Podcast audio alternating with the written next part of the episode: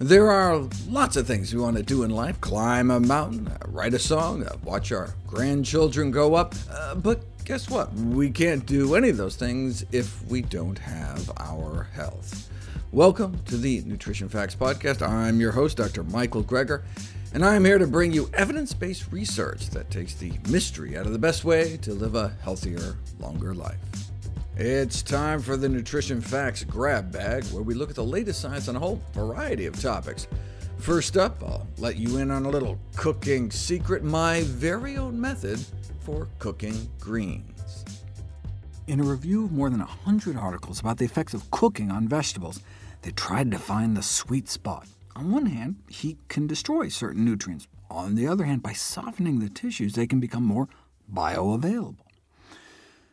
Researchers settled upon steaming as the best cooking method to preserve the most nutrition. You're not dunking it in water or oil, where the nutrients can leach out, and you're not reaching excessive dry heat temperatures. But they acknowledge that of all the common cooking methods, we know the least about pressure cooking. There's all these fancy new electric pressure cookers on the market, including the Instant Pot, with more 5-star ratings than even How Not to Die. I'm jealous. These pressure cookers are great for cooking dried beans with just a touch of a button, but what happens to the nutrition?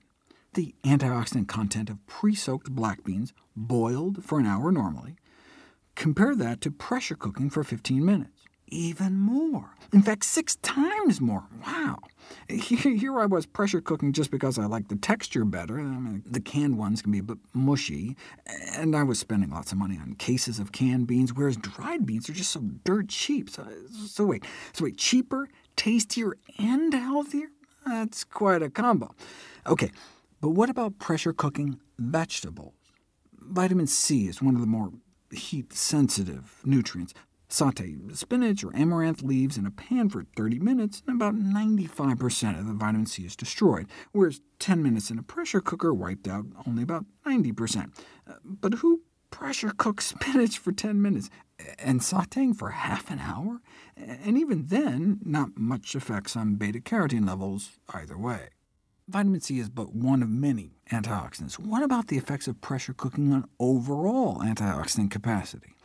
Here's the cooking methods they compared. So for the carrots, for example, 12 minutes of boiling compared to 5 minutes of pressure cooking compared to 6 minutes of microwaving. Here's what they found.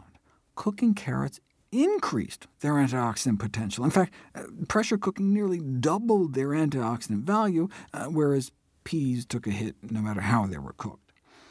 I'm particularly interested in the greens. The chard wasn't affected much across the board, but microwaving beat out pressure cooking and boiling for the spinach. Note that pressure cooking beat out the boiling too, though, and pressure cooking is boiling, just at a shorter time and a higher temperature. But the time appeared to trump the temperature. Significantly less nutrient loss pressure cooking spinach for 3.5 minutes compared to boiling for 8. Same for those magical cancer-fighting glucosinolate compounds in cruciferous greens, the healthiest greens, like kale, collards, and turnip greens. Here's where levels started out raw, with 3/4 wiped out by boiling, but less than half with pressure cooking. Now, both got beat by steaming, but that's because you weren't dunking the greens in water, which can leach out the nutrients. But even though the pressure-cooked greens were immersed just as much as the boiled greens, only half the nutrient losses, presumably because it was only half the time, 7 minutes pressure-cooked compared to 15 minutes boiled. OK, so here's my idea. This was after 10 minutes of steaming. What if you cut down that time by pressure steaming? Like put a layer of water down at the bottom of an electric pressure cooker, drop in a metal steaming basket on top, and then put the greens in and steam under pressure. That's how I cook the greens I eat every day. I've always loved collards and southern cooking or Ethiopian cuisine, and I found I could get that same melt-in-your-mouth texture just steaming under pressure for 0 minutes. What you do is set for 0, so it shuts off as soon as it reaches the cooking pressure, and then quick-release valve it immediately to release the steam. The greens turn out perfect, bright, emerald green, cooked, tender. Give it a try, and let me know what you think. Next up, we put some refrigerator water filters to the test. Though many distrust the safety of tap water, a study of 35 brands of bottled water did not find them to necessarily be safer, cleaner, or of higher quality than water straight out of the faucet. How much is that saying, though? Two studies, published back in the 70s, forever changed our perception that drinking water safety was only about waterborne diseases. In fact, it was our fight against microbial contaminants that led to a new kind of contamination in the form of disinfection byproducts. The two landmark papers in '74 solved the mystery of the source of chloroform in drinking water. We met the enemy, and he is us. The chlorination of drinking water, crucial for maintaining microbiological safety, was interacting with natural organic matter from the water source and creating chlorinated compounds that can not only result in off flavors and smells, but pose a potential public health risk. More than 600 disinfection byproducts have so far been identified. After decades of research into the matter, it appears that the lifelong ingestion of chlorinated drinking water results in clear excess risk for bladder cancer. There is also some evidence of increased risk of certain types of birth defects, but most of the concern has focused on the bladder cancer link. 40 years of exposure may increase your odds of bladder cancer by 27%. The Environmental Protection Agency estimated that between 2 to 17% of bladder cancer cases in the United States are due to these disinfection byproducts in drinking water. However, this is assuming the link is cause and effect, which has yet to be firmly established. The best way to reduce risk is to treat the cause. Countries could prevent the formation of disinfection byproducts in the first place through the better initial removal of source water's natural organic matter, what my grandmother would have called schmutz. Some countries in Europe, such as Switzerland, have newer, well-maintained drinking water systems that can distribute tap water free from residual disinfectants. But the cost to upgrade the infrastructure of even a small city here in the U.S. could run in the tens of millions. As the Flint tragedy revealed, we seem to have trouble keeping even frank toxins out of the tap. Nearly 40% of Americans use some sort of water purification device. Two of the most common approaches, pour-through pitchers and refrigerator filters, were put to the test head-to-head against Tucson tap water. Both of the fridge filters, GE and Whirlpool, did similarly well, removing more than 96% of trace organic contaminants, edging out the three pitcher filters. Zero Water brand caught 93%, Pure pitchers got 84%, but by the time the filters needed to be replaced, Brita was only catching 50%. A similar discrepancy was found between Pure and Brita brand filters tested specifically against disinfection byproducts. They both started out about the same at the beginning, but by the end of the filter's life, Pure appeared to do better. Reverse osmosis systems can work even better, but the cost, water waste, and loss of trace minerals doesn't seem worth it. The annual cost for purifying your water with the pitcher or fridge filters was calculated out to be about the same, at only around a penny per cup, with the exception of the Zero Water brand, which is up to 4 times more expensive. I always figured that change-buy dates on the filters were just company scams to get you to buy more, but I was wrong. Since I drink filtered water mostly just for taste, I used to just wait until the water started tasting funky. Bad idea. Not only do the filters eventually lose some of their removal capacity, bacterial growth can build up inside them, resulting in your so-called filtered water having higher bacterial counts than the water straight out of the tap. You'd be actually making your water dirtier rather than cleaner, so it is important to replace them regularly. As an aside, I used to think the same thing about the advice to change your toothbrush every 3 months. Like, which big brush executive thought up that one? But no, wrong again. Toothbrushes can build up biofilms of tooth decay bacteria or become breeding grounds for bacteria flumed into the air with each toilet flush before going back into our mouths. Fun fact, a single flush can spew up millions of bacteria that can settle on your nice, moist brush.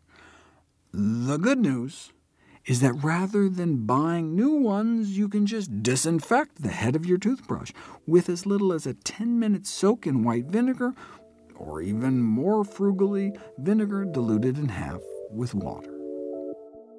Finally today, we look at how certain foods are linked not only to increased happiness, but also to greater feelings of engagement, creativity, meaning, and purpose in life. Thousands of papers have been published on the important topic of what determines people's happiness and psychological health, but what about the potential influence of the different kinds of foods that people eat? The rising prevalence of mental ill health is causing a considerable burden, and so inexpensive and effective strategies are required to improve the psychological well-being of our population. And now we have a growing body of literature suggesting that dietary intake may have the potential to influence psychological well-being. Dietary intake of what? Well, given the strong evidence base for the health benefits of fruits and vegetables, researchers started there. Cross-sectional studies from all over the world support this relationship between happiness and fruit and vegetable intake. Those eating fruits and vegetables each day had a higher likelihood of being classified as very happy, suggesting a strong and positive correlation between fruit and vegetable consumption and happiness, perhaps feelings of optimism too. The largest such study was done in Great Britain, where a dose-response relationship was found between daily servings of fruits and vegetables and both life satisfaction and happiness, meaning more fruits and veggies meant more happiness. People who got up to 7 or 8 servings a day reported the highest life satisfaction and happiness. And these associations remain significant even after controlling for factors such as income, and illness, and exercise, smoking, and body weight, suggesting fruit and vegetable consumption wasn't just acting as a marker for other healthy behaviors. But how could eating plants improve happiness on their own? Well, many fruits and veggies contain higher levels of vitamin C, which is a cofactor in the production of dopamine, the zest-for-life neurotransmitter. And the antioxidants reduce inflammation, which may lead to higher levels of eudaimonic well-being.